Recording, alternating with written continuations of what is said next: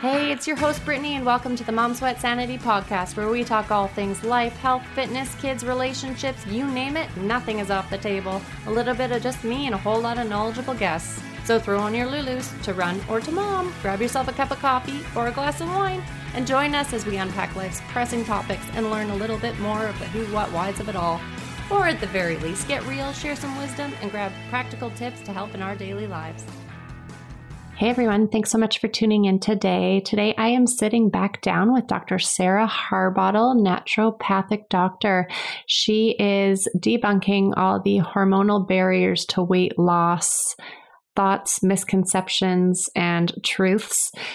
We went into some conversations with regards to all the different hormones from stress to sex hormones to the thyroid there really is no one size fits all when it comes to weight loss and hormonal barriers, as each and every one of us are so different. But she gave us a good perspective on things that we can look for and start to change within our daily routines from the beginning. And as you dive into your own hormonal panel, then that is when you can actually get clear on a real regime for yourself be that if your cortisols are high or you have some thyroid issues or your sex hormones are all over the map.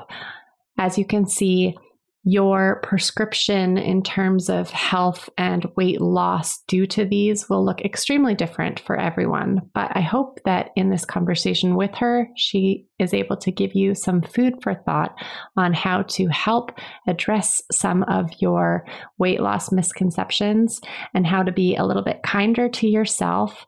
Make sure you're getting that sleep. Make sure you're not over exercising and always remember to fuel your body. Tune in now. So, today I'm here with Dr. Sarah Harbottle. Thank you so much for coming back. I'm so happy to have you here again. I'm happy to be here. Thank you. It was such a great talk conversation back in December. So I know that we are going to have another great one today. We are diving into hormonal barriers as to how it affects um, weight loss, stressors. I'm just going to let uh, Dr. Harbottle here take the lead. So, um, you all know Sarah. If not, dive back to December's mm-hmm. episode and you'll get a brief bio on her. But again, thanks for coming back. Yeah, it's my pleasure. Um, yeah, so just briefly, I'm a naturopathic doctor in Vancouver. My husband and I own a clinic um, that's located in Dunbar called Life Integrative. Um, but right now, I'm seeing patients in person at the clinic and also via telemedicine. So if you live in BC, then we can chat um, via phone or via tele, uh, telehealth.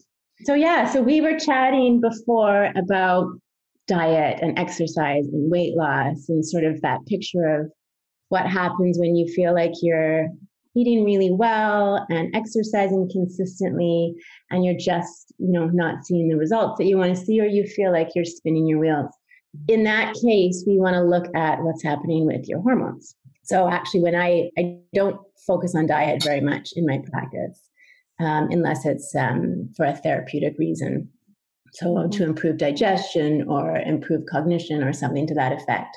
But when people come to me and they want to discuss how they can lose weight, we look at okay, well let's let's look at your hormones. Let's look at what's going on there, right? Mm-hmm. Especially in that person that is um, that feels like they're eating you know nutrient dense food and exercising consistently and appropriately for where they're at um, in life. So the hormones that we'll look at always there's a number of them. We're complex beings. Yeah yeah in that situation we're going to look at your thyroid hormones. Um, we're going to look at your stress hormones your adrenal hormones um, we'll look at your sex hormones, so your estrogen and your progesterone, and the ratio between the two, which we touched on um, previously. Uh, we'll look at your testosterone um, and how you're eating to support that. And we'll look at your hunger hormones, so um, leptin and ghrelin, and how you're sleeping and what that looks like, because that will that will affect your hormones as well. And last but not least, we might consider insulin and um, blood sugar regulation. So yeah, I mean it's a fair it's a fairly yeah. loaded topic. So many uh, things that can affect it. It's obviously not just a one one fix for all either, I'm sure. No, and I think that's the thing that we forget about, right? Like, I think there was so much talk before, and you, you still hear it to this day of like, it's just a matter of calories in and calories mm-hmm. out. Well, that's completely false, especially for women, right? We have such an intricate physiology that's controlled so extensively by our hormones that we want to mm-hmm. make sure that we're looking at that when we look at weight management, mm-hmm. right?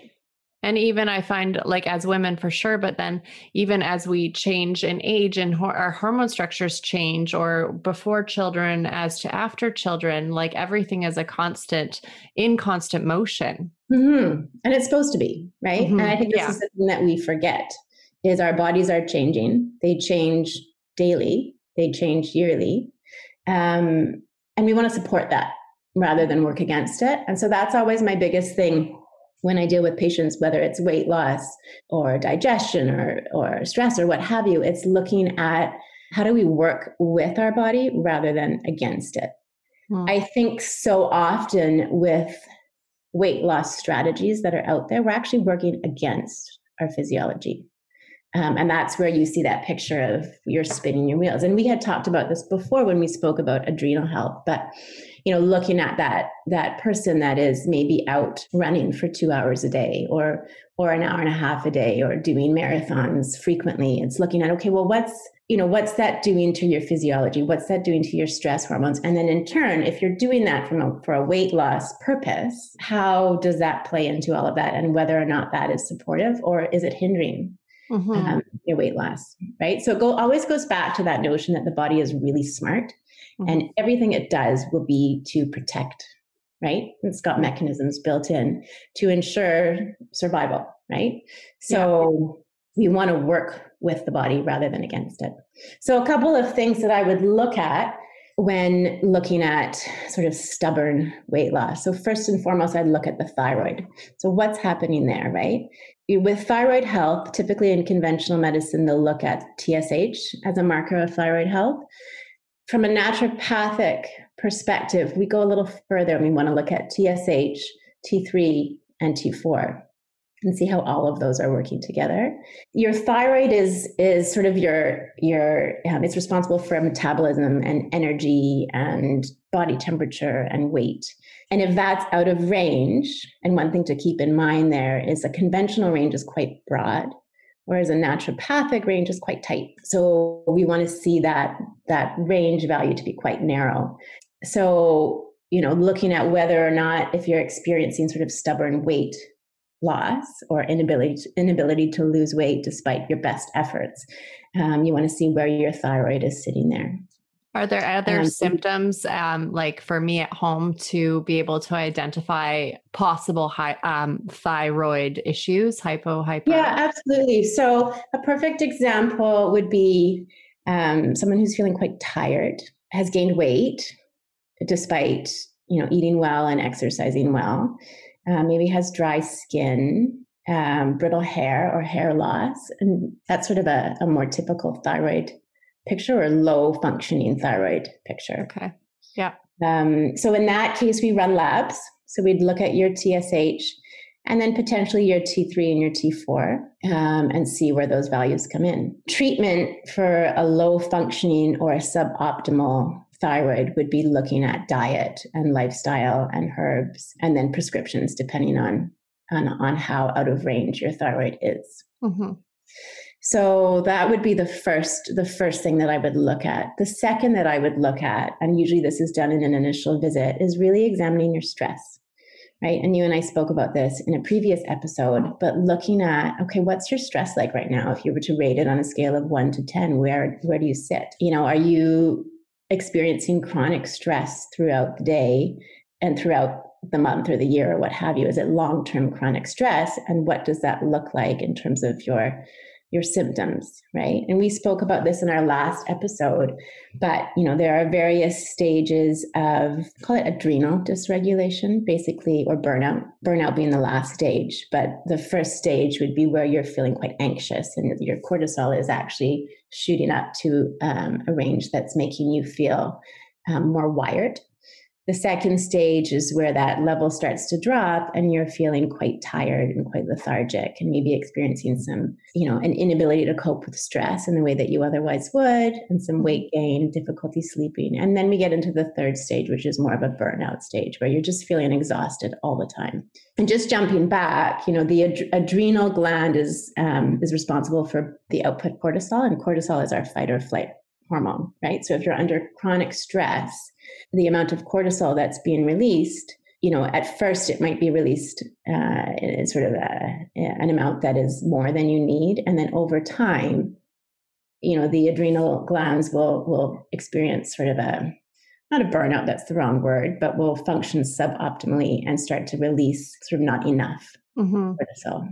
I know out of personal experience, I, I was under that that fight or flight stress for a while.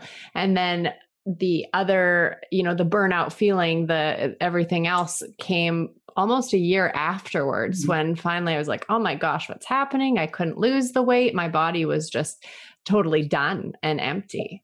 Yeah. You know and your body is smart right? It's it's trying to conserve energy because of the mm-hmm. fact that you know you're under high stress.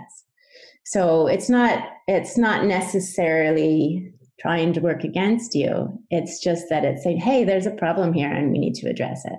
Yeah, listen. Um, right? Listen. Yeah. And I think so often we forget that, right? Yeah. And so, you know, when you when you su- support the adrenals, and we spoke about this in the last conversation, but it, it looks at okay, well, first of all, what are you eating, and how can we change that around so that it, it, supports your adrenal health. So the adrenals like regularity. So, you know, no intermittent fasting, for example. Um, you know, how are you exercising? If you're overdoing it, mm-hmm. maybe you're contributing more stress to the picture. And so looking at, okay, is, is the exercise that you're doing appropriate for mm-hmm. where you're at from a stress perspective? and then supporting with um, you know various different vitamins and herbs and what have you to really support and nourish that whole system.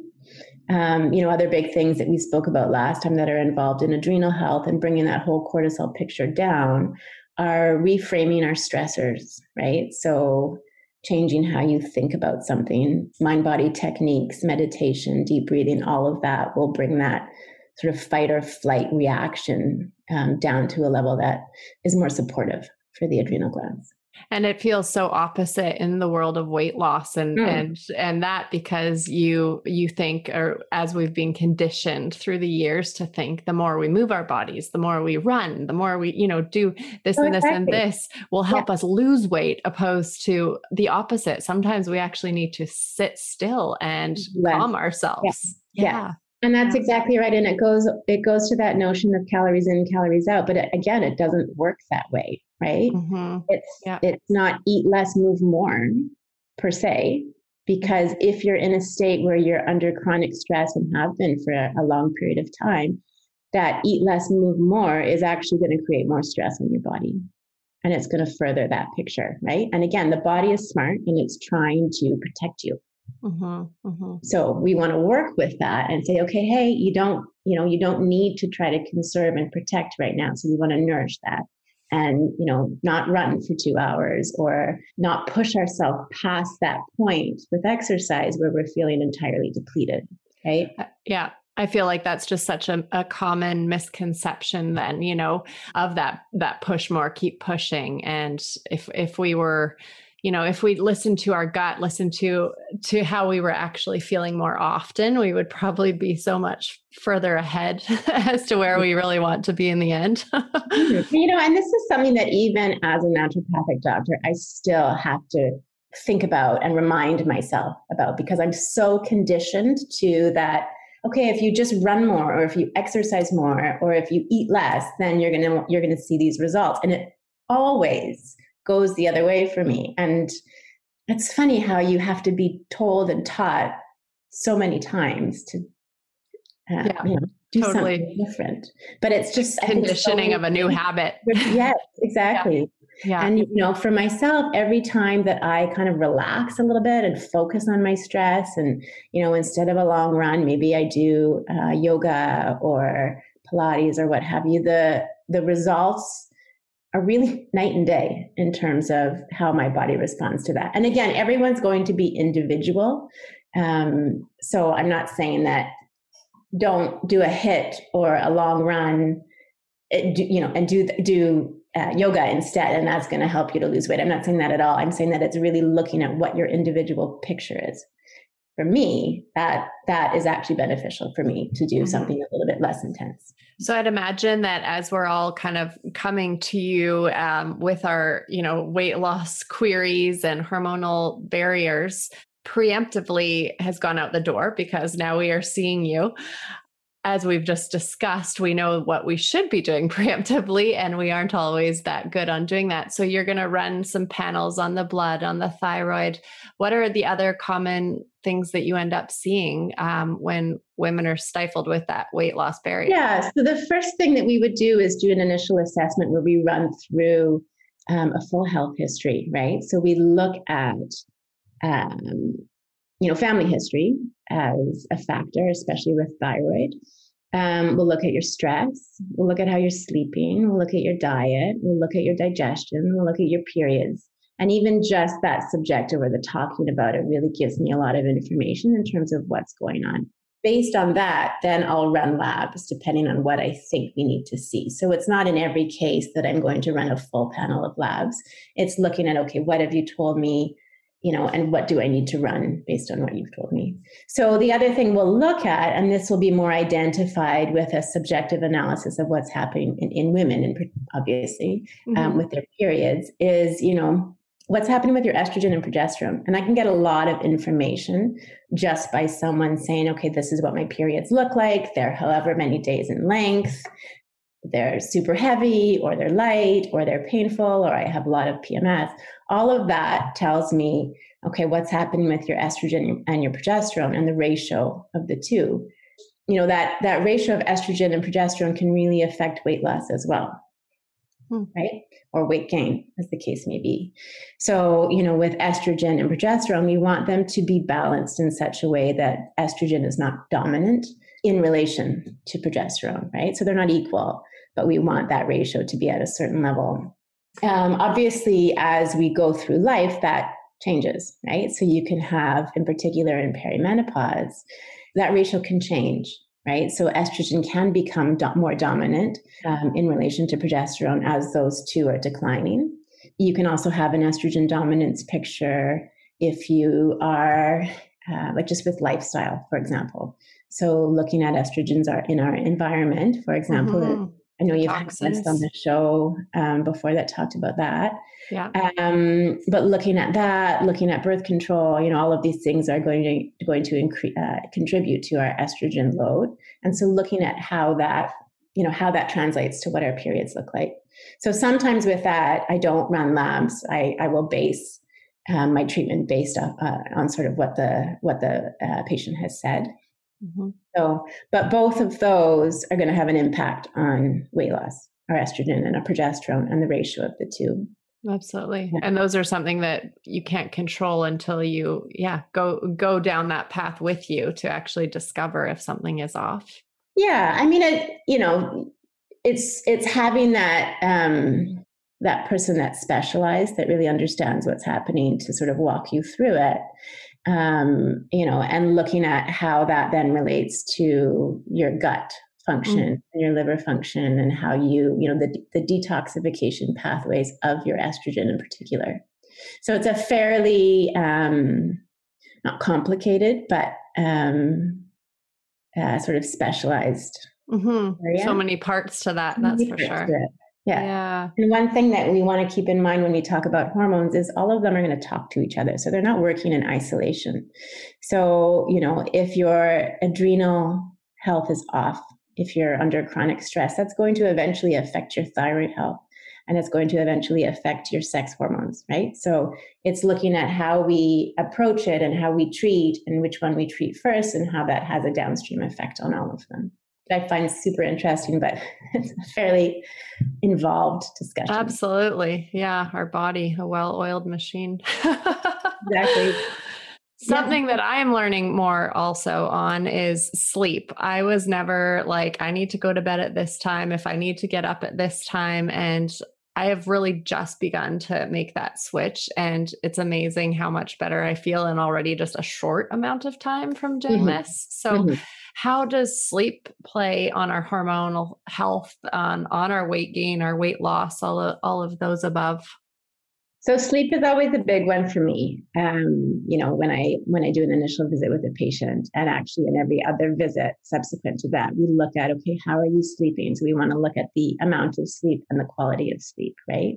Sleep is going to have a big impact on our circadian rhythm. Looking at our um, cortisol and melatonin, it's also going to have a big impact on our hunger hormones and on our insulin. So our hunger hormones being leptin and ghrelin. So if you think of ghrelin as being the I'm hungry hormone and as leptin of being the I'm full hormone, with limited or deficient sleep over a long period of time, those two are going to be affected. So you might notice that if you've slept poorly for a couple of days, that you're really hungry. And yeah, that's because totally. of the effect that it has on these hunger hormones. So, you know, if someone is again, eating well, exercising consistently, but burning the candle at both ends and not sleeping well, that will have a significant impact on mm-hmm. their weight, in particular because their their full fullness signals will be interrupted. Right. Huh. So more of that, I'm hungry, I'm hungry, I'm hungry. That's so true. After such a bad night of sleep, you're just, yeah, I wake up, I'm like, okay, I'm going to start eating sooner. But then, like, it triggers something that you just want more and more and more yeah. throughout the day. Yeah. Interesting. So, with all of my patients that um, are looking at weight loss as a, a goal, we look at sleep. Mm. We focus on sleep, right? And if if sleep is short, um, or if the quality of sleep is poor, um, we will treat that it's interesting until you're into that you never you never really associate sleep with you know everything else. Obviously you know you have to do it and you once you get tired but it's reconditioning your brain to realize that you need to go to bed sooner so that mm-hmm. you can actually feel refreshed when you wake up opposed to you know the walking zombie that then needs to eat more and more. Uh, and sleep also has has a big impact on your stress your stress hormones right? Your cortisol has a big a big impact on insulin and insulin insulin resistance and blood sugar and top on my list of priorities when I'm treating patients. Well, and then it makes sense, I guess, with the insulin and the blood sugar um, with regards to that ghrelin and not sleeping enough.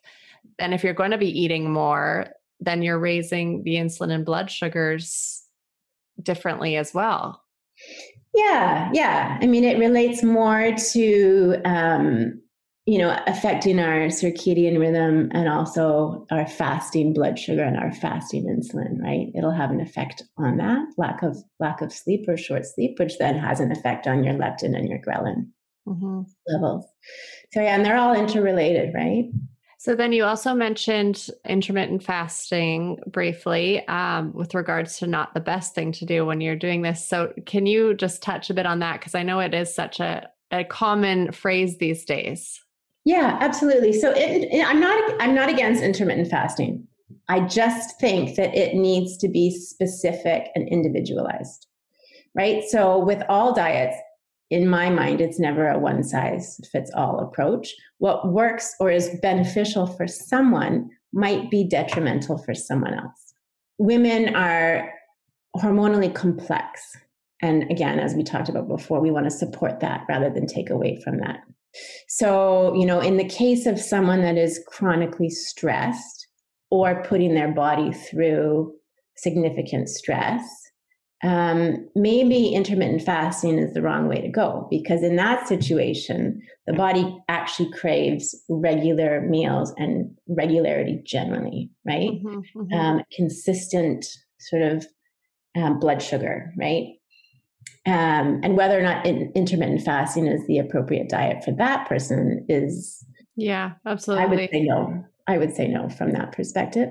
But for someone that is not struggling with um, sort of adrenal dysfunction and um, symptoms of chronic stress, maybe it is appropriate for them, right? So again, it's all individualized. Mm-hmm. And I think that's the big thing for me with diet. It's wanting to to be more intuitive with how we eat, and as part of that, that means looking at what's happening with our hormones and with our um, bodies as a whole. And I find when you are more intuitive, you know, I don't eat at the same time every day, but I realize that some days I'm like, oh, I'm hungry now and I need to eat, like mm-hmm. opposed to, you know, like, no, I'm not going to like break my fast till noon. Or mm-hmm. you really need to be able to listen to those cues so that you don't, as you say, burn the candle at both ends either. Yeah. And I think part of, um, you know, as I said earlier, I don't really, I don't really like diets or um, the word yeah.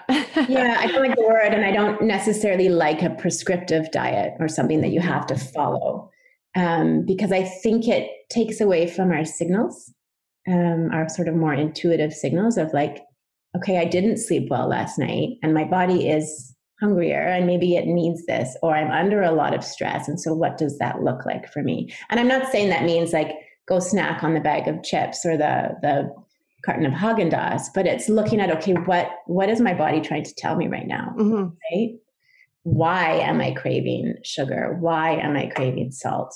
Why am I more, more hungry? And then, you know, treat or address the root of that, right? Rather than trying to say, nobody, this is what we're doing. I'm going to force you to eat this way and I'm going to cut out XYZ. And then you're really not addressing, you know, how your body wants to function.